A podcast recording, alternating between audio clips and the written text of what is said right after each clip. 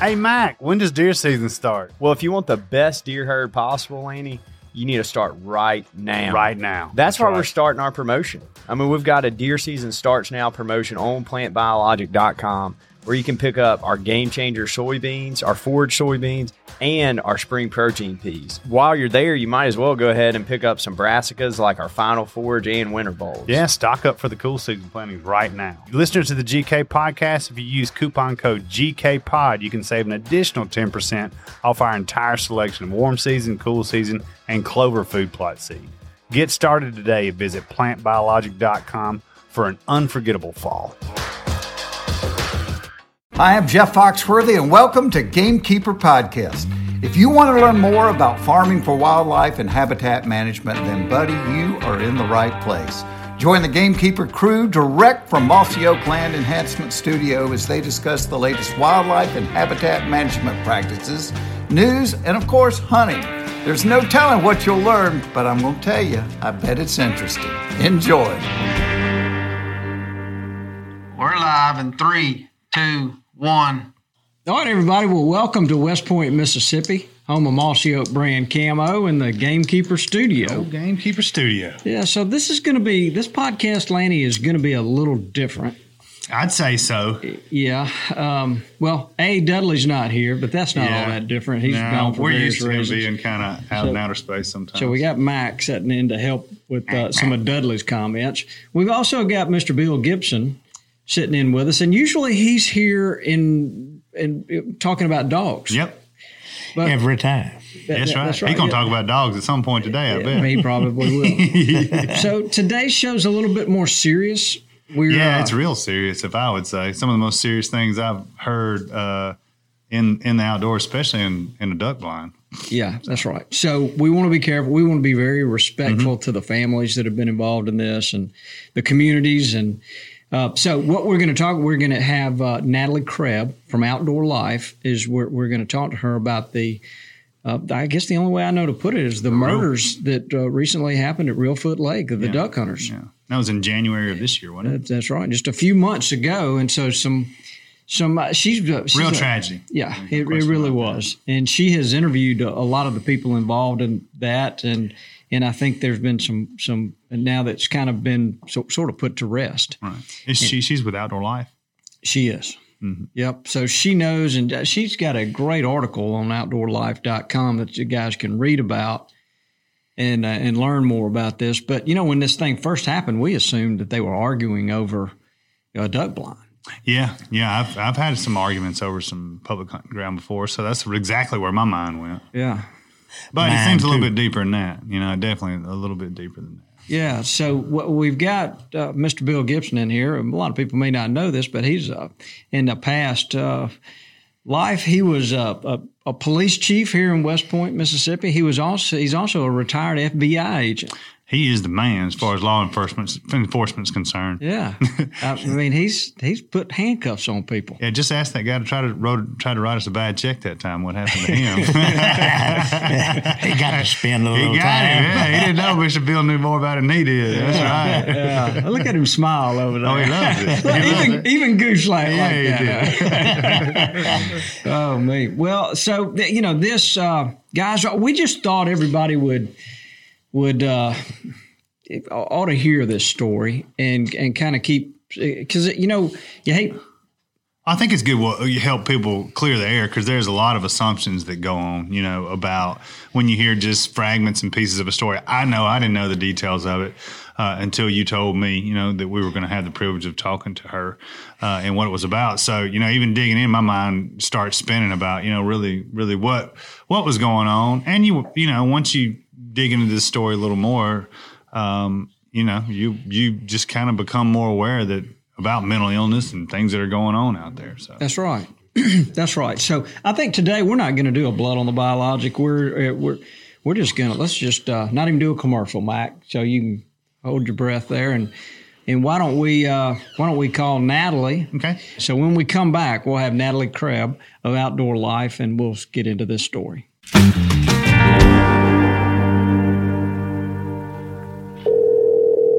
It's ringing. Hello. Hello, Natalie. Hey, Bobby, how are you? I'm doing well. It's uh, look, we're glad to have you uh, uh, on the line with me. Here is uh, Lanny Wallace. Hey, Natalie, thank you for being here today. Hey.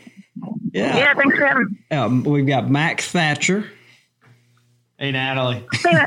Yeah, now he's he's dangerous. Now you need to watch out for him. And then we've got Mr. Bill Gibson over here, who uh, we're just we're excited to have him in here to have his input. Uh, as I was telling you, Mr. Bill is a retired FBI agent and police chief, so he understands all of it that went into this. And our director of gun dog operations, I might add. And a quite fine Yeah, that's is. my that's my latest. That's the lighter title. That's right. So, Natalie, I've been introducing you prior to getting you on the phone. I was telling everybody that you've been at, uh, at Outdoor Life for about seven or eight years, and I think currently you're the uh, senior deputy editor. And uh, we're, we're just all real impressed. We all, everybody here in this room, is a big fan of Outdoor Life. which Absolutely. it's probably the first magazine I remember reading. That's the first magazine I ever subscribed to. I know that. Yeah, it's um, I've been there for seven years, uh, but we've been around way longer than that. I think we've been around since 1898. So That's when Bobby Long picked up his first issue. wasn't?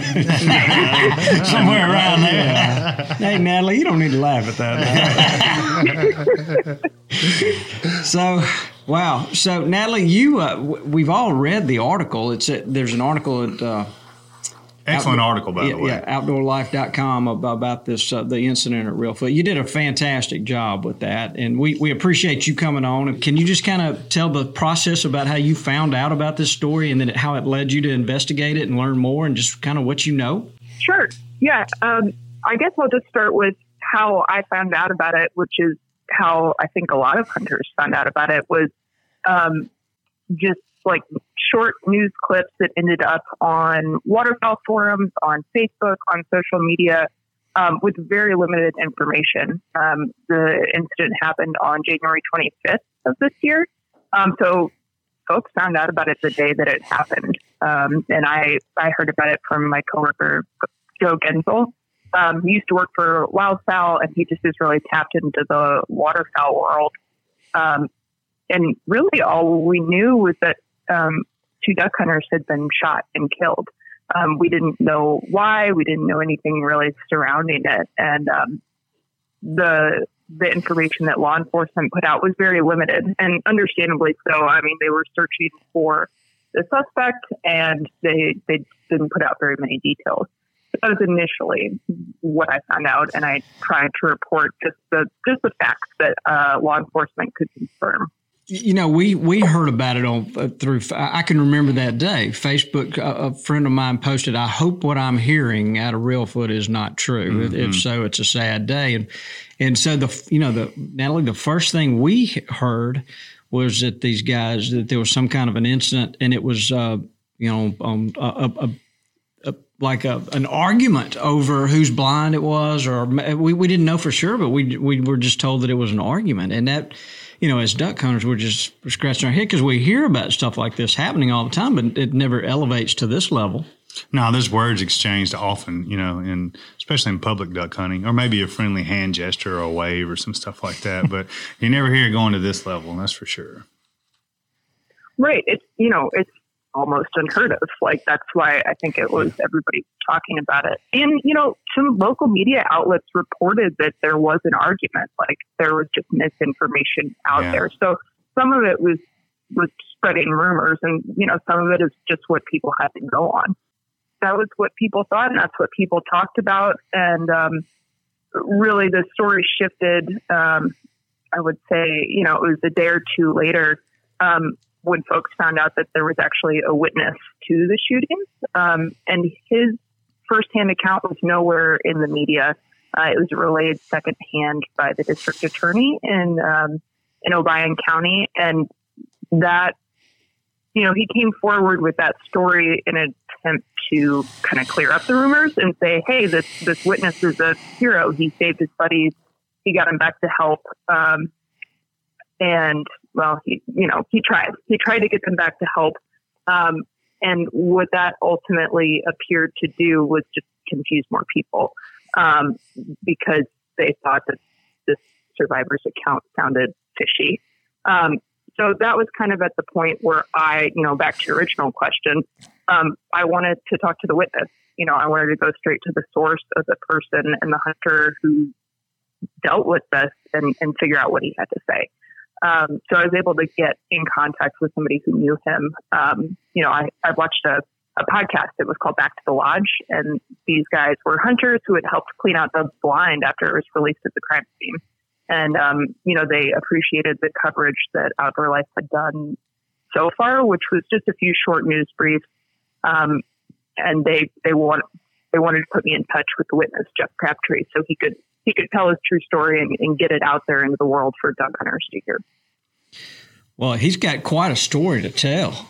It, uh, you know, I, in reading your article, it, it was uh, from his point of view. I think he's 56 years old. The, the man you're referring to is Jeff Crabtree. He'd been a duck hunter for a long time. Was a works on a farm that enables him to basically duck hunt whenever he wanted to throughout the season. One of those jobs we all wish we had where we could duck hunt every day. I can understand that. So, uh, Natalie, can you can you kind of tell the story of uh, as you as you understand it what what happened that day? Sure. Um, I'll give you sort of a, a, quick summary because one thing that I'm I'm also uh, trying to be careful that I don't do is is do what happened to him in the first place, which is you know I know every detail of the story, but um, you know it's it's hard to tell if you haven't been there. But um, I guess the short version, and, and you can ask me questions um, as I go, but is that he was hunting with two of his buddies on Reelfoot. Um, and for any listeners who aren't familiar with Reelfoot, it's um, you know it's a really shallow lake and it's got a long history of waterfowling. Um, it's right in the Mississippi Flyway, and there are more than 300 permanent blinds on that lake. Uh, most of them are privately owned, but some of them are public. Um, you know, and they're not like your regular pit blinds. They're they're big scrap wood structures. A lot of them have covered boat houses. You pull into the blind and you get out, and you know you've got a whole row of shooting holes. And so Jeff Crabtree was hunting there on um, the last Monday of duck season with two of his buddies, um, Zach Grooms, who was 25, and Chance Black, who was 26. And um, you know, it was just the three of them. It was a Monday. It was stormy, and um, you know, they shot some ducks, and about mid morning, um, they were approached by a strange hunter in a boat. And um, this is the part where where the witness is not entirely clear on all of the the conversations that happened. Um, he he had on like a Cabela's waterproof hat with dog ears on it, and its hood pulled up. Um, but essentially, Chance Black went over to like the far end of the blind to talk to this guy in the boat who pulled up. And, um, you know, Chance talked to him and came back and said, Hey, this guy wants to get in the blind and hunt with us. Um, so Zach Grooms, who, um, it was his boat in the boathouse and he, you know, he's one of the core members of this blind, him and Jeff Crabtree. And Chance was like a buddy who joined him for the week or for the day, excuse me. Um, so Zach went out into the boathouse, um, to go talk to this guy who had pulled up to their blind. Um, and the only thing that Crabtree really overheard was Zach saying something like, Can I help you? And, and that was it. He didn't hear anything for a few minutes. It's raining, it's quiet. He and Chance aren't talking. And um, the, the next thing he really hears is it sounds like somebody's climbing up into the blind. Um, and he, he peeks into the back of the blind and there's a row of rubber curtains that separates the sheeting holes from the back of the blind where the kitchen is. Um, you know, they have lights, but they're not on, and it's dark back there. And he peeks behind the curtains, and he, he just sees this stranger standing at the entrance, and it's a low ceiling, so he's kind of got his he's hunched over, and to Crabtree, it appears as if he's loading his gun. Um, later, he would decide that you know he he hadn't heard any noise of the action or anything like that, and he thought that maybe he was checking and make sure it was loaded. But you know, his Crabtree's at the point to say, "Hey, like, don't load your gun back there. You got to get up in your shooting hole first. And this stranger pivots slowly and kind of turns back out into the boathouse, and his gun goes off. Um, and at that point, Crabtree just he thought the gun had gone off accidentally, um, and he shouted out. He shouted to Chance um, that this guy had shot Zach um, because he hears hears a splash in the boathouse. Um, so Chance runs out there. Uh, Crabtree runs second, you know, he's he's a little farther away from the door, and as he passes this guy, you know, he yells at him and he jerks the gun out of his hand, and you know, he asks him, "Who in the hell are you?" And this man replied, um, "David Bell," and identified himself. And Crabtree asked what in the hell he was doing, and the man said, "I don't know." Um, so at that point, Crabtree is just thinking that he needs to get to his friend and to help him. Um, he shoves Vowell to the floor, gets out in the boathouse, and um, he tries to pull Zach out of the water with Chance, and they just they're not having any luck. Zach is, you know, he's over 200 pounds. He's six foot three. He's a big guy, and he's in the water, and he's not moving, and it's hard to get him over the gunnel and into the boat. Um, so at that point, Crabtree kind of jerks up. He realizes um, that this guy in the blind needs to be held accountable for shooting his buddy. So he goes back into the blind and he just he grabs Vowell, who's kind of getting himself stood up, and he throws him in the boat. He goes back to help Chance. They pull Zach into the boat, um, and he he heads for shore. Um, he had to Vowell's boat was tied up kind of by their boathouse entrance, so he had to untie that. Um, kind of bumps it a little bit on the way out and heads to get help. But he's having boat trouble. There's water in the boat. He can't get the boat on plane. And, you know, they're maybe a minute away from the blind and he, and he's fighting with the motor and he sees a shotgun in the bottom of their own boat. Um, this is their own shotgun. It's the one they use to shoot crippled ducks when they're going out to retrieve birds. And he sees it and he has time to yell maybe two or three times he thinks at chance um, to get the shotgun and make sure it's unloaded. Um, Crabtree usually hunted in the blind and had all the young guys go out and get ducks, and so he didn't know if it was loaded or not. Um, and Chance is up on the bow, you know, trying to even out the boat. So he's up there. He's having a hard time hearing Crabtree. And at this point, Vowell gets the shotgun in his hands, and he, you know, he starts to raise the gun, and Chance either sees or hears something, and he turns and he starts to push the barrel out of the way, and he's just not fast enough. And um, mm.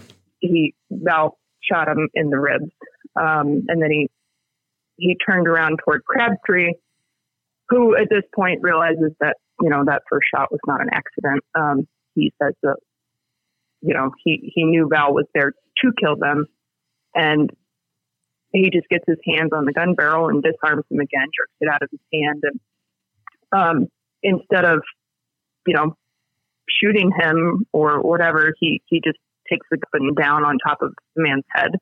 Um, and it didn't knock Vowell out, but it kind of knocked him back. Um, Crabtree threw the gun aside, picks up Vowell, and just throws him out of the boat. Um, and as I said, Reelfoot is shallow, so he didn't, you know, he didn't go under or anything, but he was maybe about thigh deep in the water. He was still conscious, and Crabtree just continued on his way to go get help at the put in.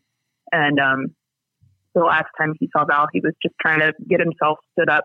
Um, you know, he's a few feet away from a bank, but it was it was in a pretty remote part of the lake. How old was David Vowell? He was seven years old.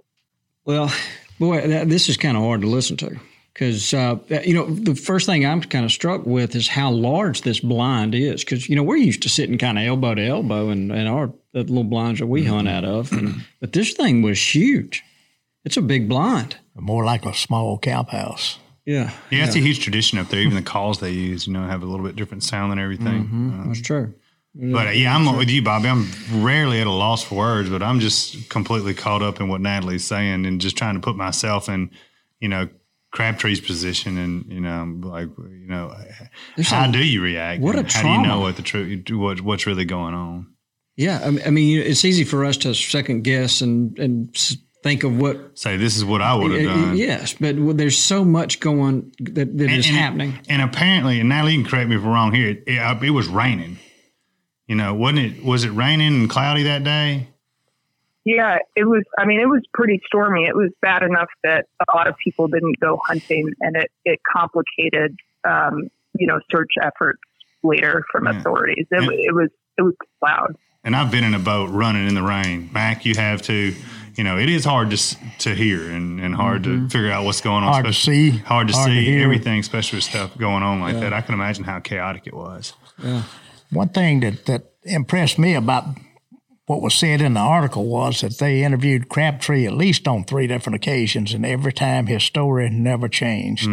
And from a law enforcement perspective, uh, you know, there's only one truth out there, but there's a thousand lies. If you tell a lie, you can't repeat that lie over and over and over again and tell the same story. But if you tell the truth, then you can tell it over and over and over again, and you end up in the same place every time. So, you know, being a sole survivor, that's the story of what happened. And it's interesting to me too that he didn't. I mean, uh, he didn't shoot the guy. You know, it really is. He threw him out of the boat. So I don't know. Just kind of interesting. Well, fact. It's it's just that uh, things were happening pretty quick. Yeah. people are injured. At Gotta least one guy's injured. Got Yeah. to get him out of mm-hmm. there, and you may not think the same way that you think right. after you get out of that situation or not being in that situation. Yeah, I guess to me, it's saying that he's not. You know, he didn't. Obviously, you know, he had nothing to do with it. He wasn't trying to take life. He was trying to get help. Is what he was trying to mm-hmm. do. Yeah. Mm-hmm. Yeah. Yeah. So, That's what he mentioned too. Was it just you know it takes a little bit to tell the story, but everything just happened so Yeah. fast, and that at the time you know he didn't he didn't think about certain things, but you know he's sitting there for the day or two after everything happened, he's playing everything over, and then starting to to dissect it a little bit. so we go pick up where where she. Yeah, yeah. Let's let's Yeah, so it took, you know, normally that boat ride from their blind to um, the boat ramp that they use, the Walnut Log Ditch on the north end of the lake, um, takes about 10 minutes when you're not having boat trouble. Um, it, it took him much longer than that. And by the time he finally got back to the boat ramp, um, you know, he didn't see any hunters. There was nobody moving around on the ramp. Like he, he couldn't find anybody there to help him. Um, and there's no cell service in that area. And even if there had been, he, he left his phone in his shooting hole, um, along with his truck keys, his shotgun. Um, so he overshoots the parking lot and he goes maybe about, it's a, it's a little less than a quarter mile past the ramp to the first house along, um, that waterway is called the Bayou du Chien. And, you know, he pulls the boat up on the shore and runs across the street, bangs on the door. And the woman who was there ends up calling 911 for him. Um, and it takes authorities about 15 minutes. They they estimated to arrive at the scene. Um, but even when they get there, uh, they're not they're not equipped to in, investigate on the lake. Um, they, they have to coordinate with the Tennessee Wildlife Resources Agency. They have to call in the Tennessee Bureau of Investigation um, and really coordinate a response to, to get some boats. Um, you know, TWRA provided boats and the game warden to do the lake um, took a lot of folks out. So by the time they get on the lake, they have they have to clear the blind. Um, you know, they need to make sure that Vowell isn't in the blind. Um, they at that point they weren't sure whether he was a suspect, a victim, or both. Um, he had a concealed carry license, so they didn't know if he was armed. Um, they, they really didn't know what they were going to find. Um, after they cleared the blinds um, and did not find Vowell, they, they actually took Crabtree back out on the lake and had him identify where he thought he threw Vowell out of the boat. Um, which, you know, Crabtree knows that part of the lake really well, but he also, um, you know, he, he's been having a, you know, it had been chaotic when he threw him out of the boat. The boat drifted a little uh, because he took his hands off the motor. And then the water also rose about a foot between when he, he was off the lake and when he got back on again. Um, so authorities found physical evidence that uh, was consistent with Crabtree's story. They just didn't find Vowell that first day. You know what? When I when I was reading your article and I was thinking in my mind about those officers trying to clear not just that blind, but all the other blinds in that area to make sure that Vowell wasn't in there. You know that because you know how well concealed those things are, and there's and obviously these blinds have kitchens and shooting Right. holes and all that. That that had to be very nerve wracking to, especially with them knowing that he had a concealed carry permit. Yeah, and there's 300 of them out there, and he had a boat. You know, they didn't know he had abandoned a boat. I don't know at this point, but he could be in any of them. Yeah, and that's what they said. I spoke with um, uh, Deputy Landon Kelly, who was one of the first um, first officers out there, and that's what he said. He says it's very intense, and you've got, um, you know, again, it's still raining, so you can't even Right. hear very well either. Um, they did they did find Vowell's boat. The motor was still idling, and it drifted about 500 yards away. And they also found his vehicle, um, so they knew that he was probably still around. Um, but yeah, like like you said, they just didn't know where or how they would find him. So, Natalie, do you think that the way this story um, got, way social media played a role in the word getting out about the story, that had to fuel the rumors that got started and all the bad information that was out there? Yeah, it, it absolutely did. Um, and on some level, you want the story get, to get out there because initially TBI, the Tennessee Bureau of Investigation, was trying to find David Bell. You know, there was a manhunt underway, and it was important for people to know that something had happened, that he was potentially armed. Like, there just wasn't that much information. So, um, you do, and also being in media, right? Like the it's a it's an event that the public has the right to know about, but the way that it unfolded um, was just it, it wasn't it wasn't productive for investigators as best as I could tell, and it was also really difficult for the families. Um, you know, none of the four men involved had criminal backgrounds. David Vowell had no history of violence, and his family found out what he allegedly had done, like the details of the shooting, um, for media accounts and on social media. Um, so it was very difficult for them to sit through, um, you know, what Crabtree supposedly said happened versus all these rumors out there. And they, they were trying to make sense and understand things, and they just they were faced with all all kinds of stuff, and all the all the families were, um, not just the Bells. Um, so it was it was very difficult for everybody on the ground in Tennessee to process what happened on top of all, all of that social media rumor mongering. So, Mr. Bill, when you were big in law enforcement, social media, well, it, didn't really exist They then, did didn't. it? They didn't have social media when I was in law enforcement. That was quite some time ago. Uh, I've been retired federal 27 years and been retired from police work for somewhere around 13 years. So it just wasn't there. But uh, the rumors still got out, mostly word of mouth. And uh, the only way you can dispel a rumor is by evidence.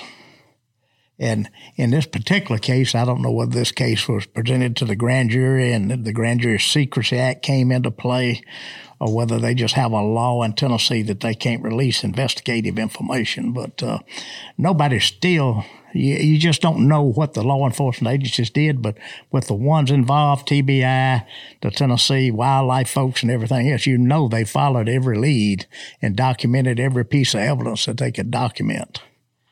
And if they, if they close their case file pending something else maybe coming up in the future, then they have made a proper decision based on the evidence they have.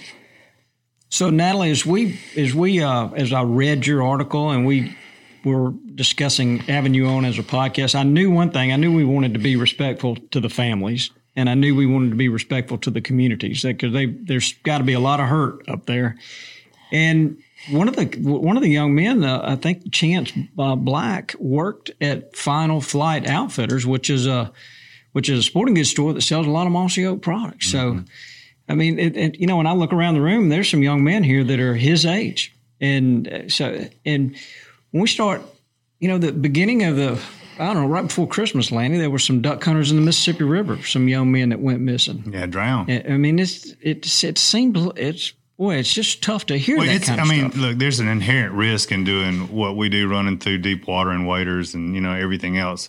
Uh, but you never, it never comes to this kind of level. No. You know, the, I was telling my son the other day, I'm like, I've taught you how to swim. Now you got to wear a life jacket. You know, Yeah. so you got to take the salt, uh, the proper. It's just got to be smart, especially navigating through waterways. You know, in the dark, in the storms. I've done it my whole life, and there's a risk factor going. But this kind of risk fast factor never comes into your psyche. You know, uh, it, it's amazing to me that they were welcoming to him. Uh, you know, I, what I took from the article is like, "Hey, can I hunt with you?" And they're like, "Yeah." I would expect them to say. No.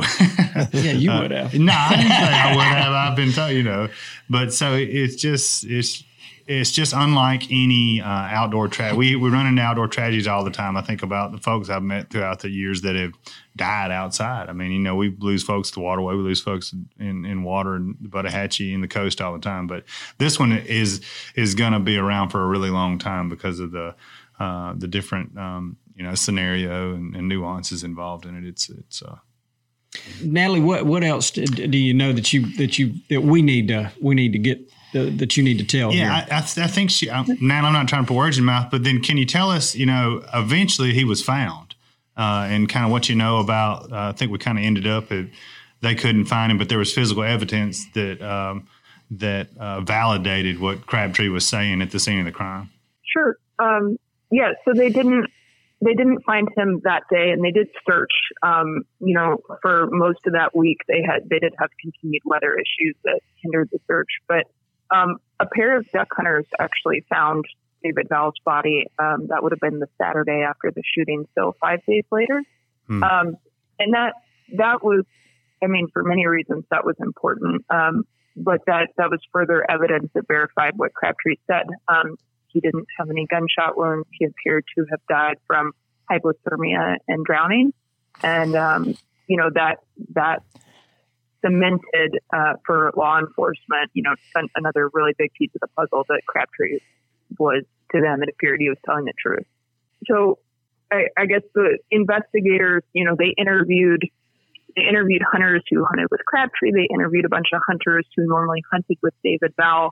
And the big mystery around this whole thing is, you know, to your question of like, um, like how do, how does this kind of thing happen? Um, they don't have a motive.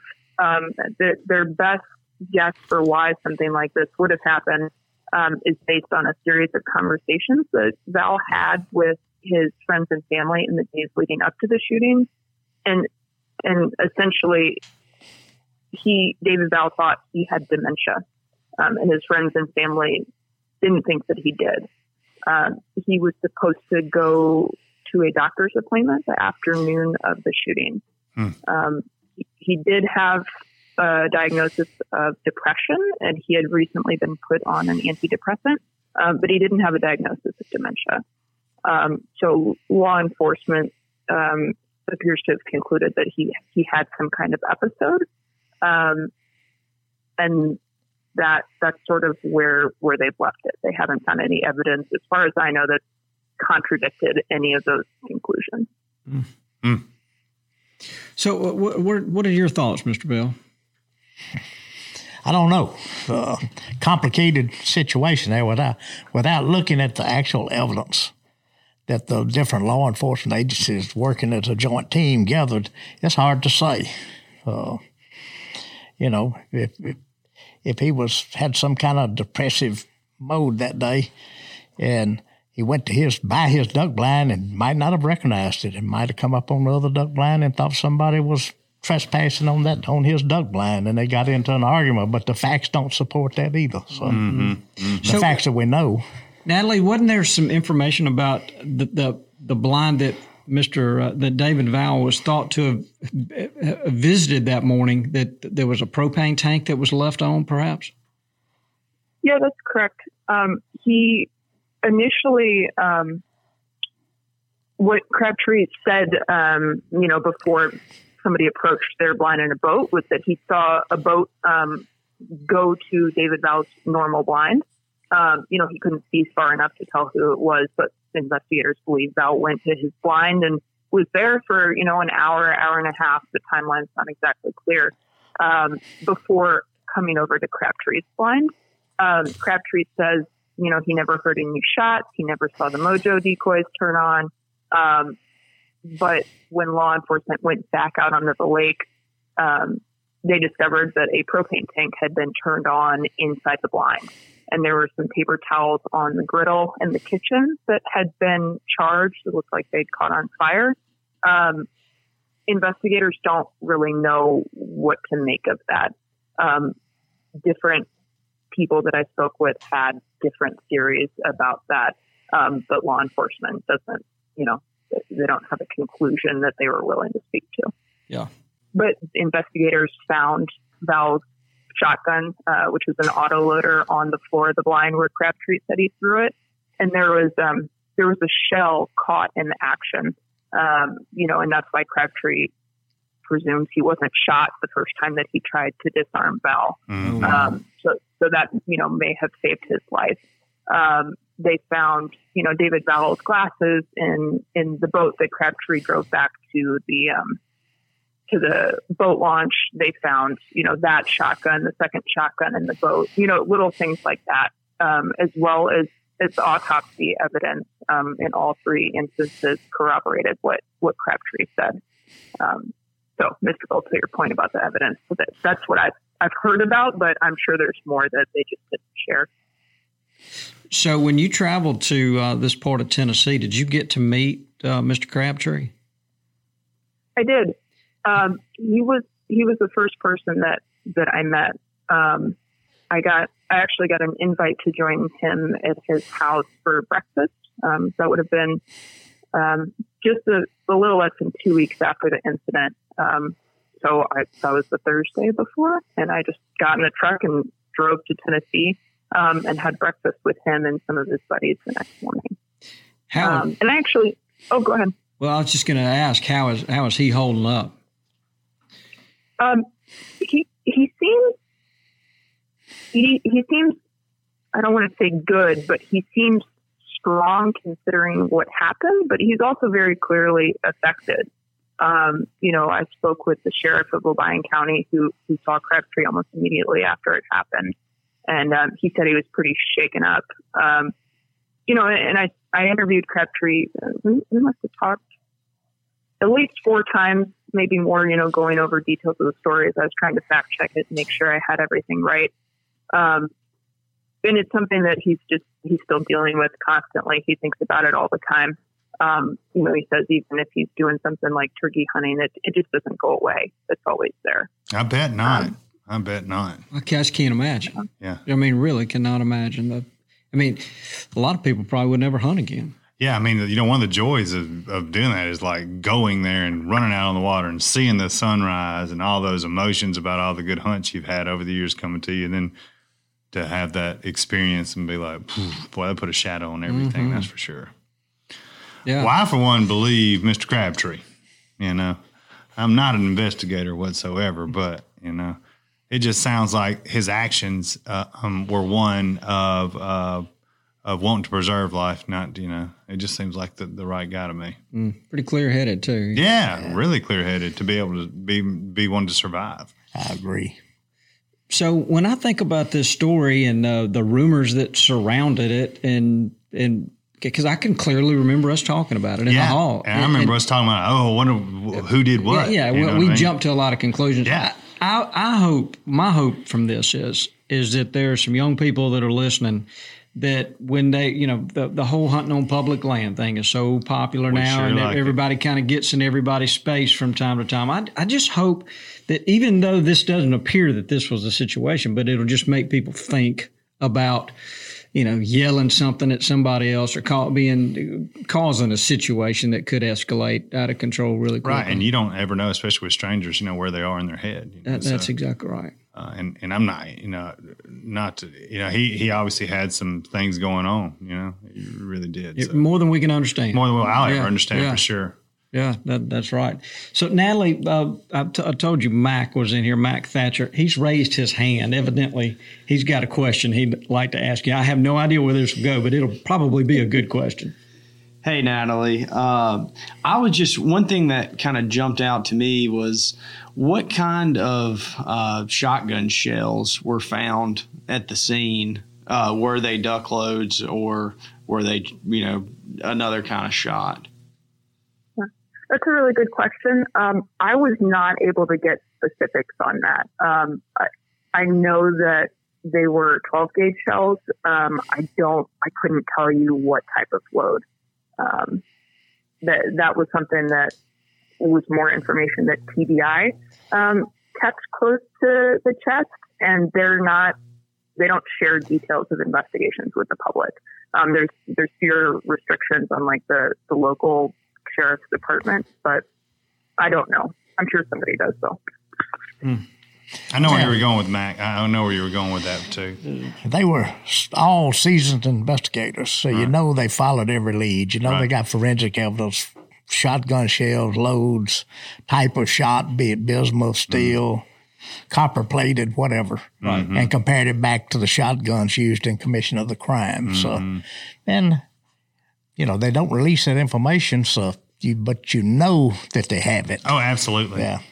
And then he would. The second shot was actually from a gun that was used to kill crippled duck. So you, you got to Yeah. assume it had, you know, probably high brass duck shells in it. But at point blank range, you know, not, Not a whole lot of not a whole lot you can do. You know, really. Well, I think where Mac may have been going was just if it had some other loads, that, then maybe it was premeditated. yeah, or yeah. something. I know But- where he was going for But sure. uh, so Natalie, let me ask you this: I know that there's got to be families hurting up their communities. I mean, th- these are young men and, and, and older men, and that probably that had wives and children and sons and that just all the above. But is there some kind of place that we could make a, a, a small donation to help Mm-hmm. these families? Is there? Do you know of anything that's been established?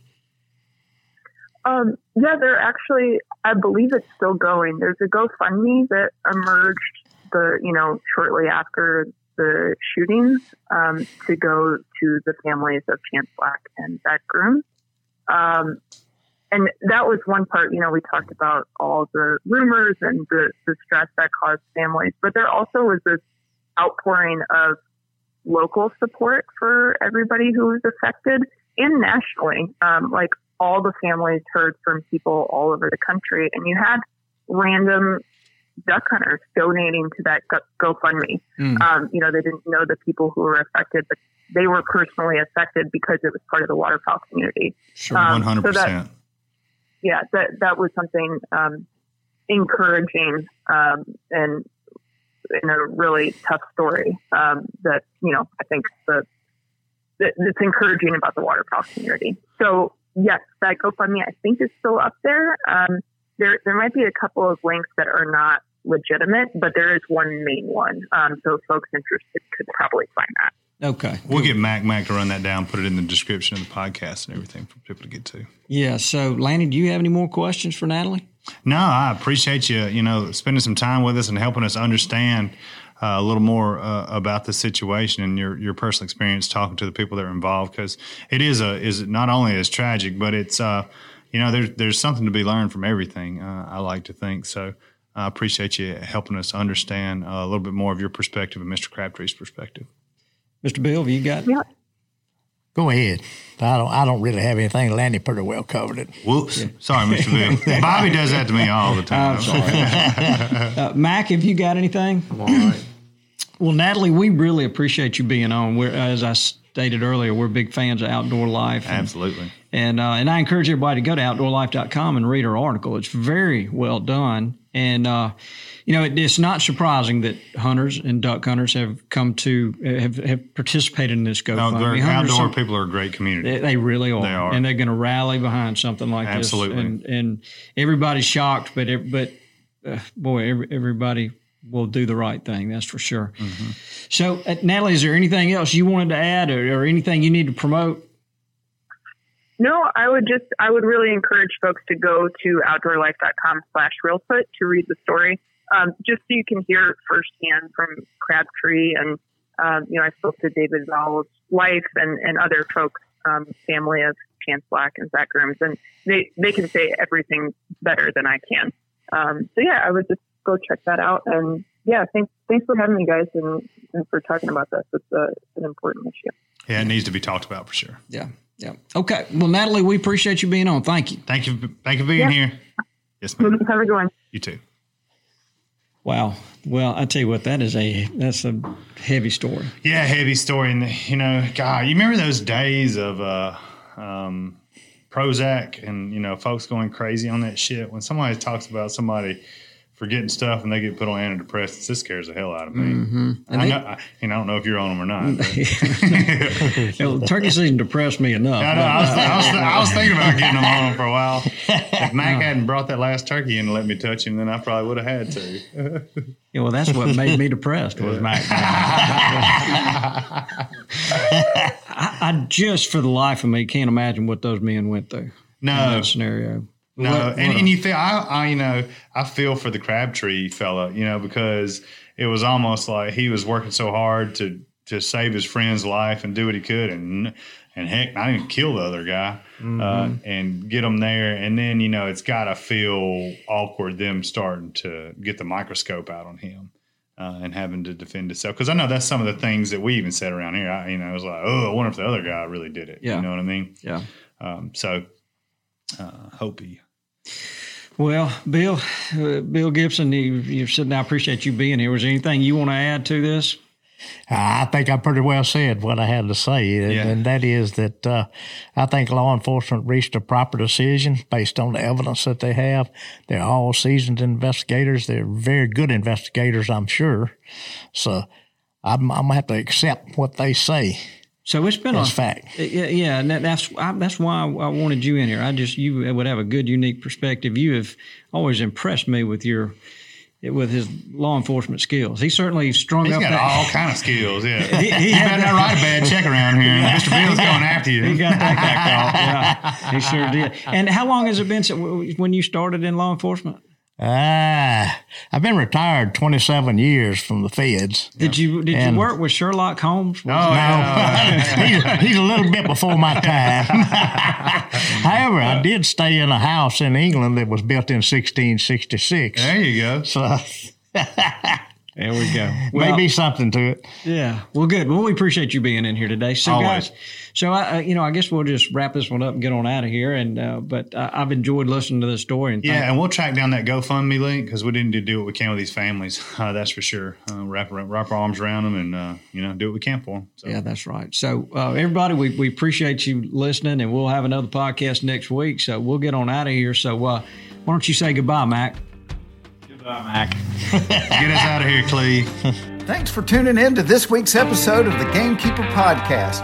And be sure to tune in again. Subscribe to Gamekeeper Farming for Wildlife magazine and don't miss the Mossy Oak Properties Fistful of Dirt podcast with my good buddy, Ronnie Cuz Strickland.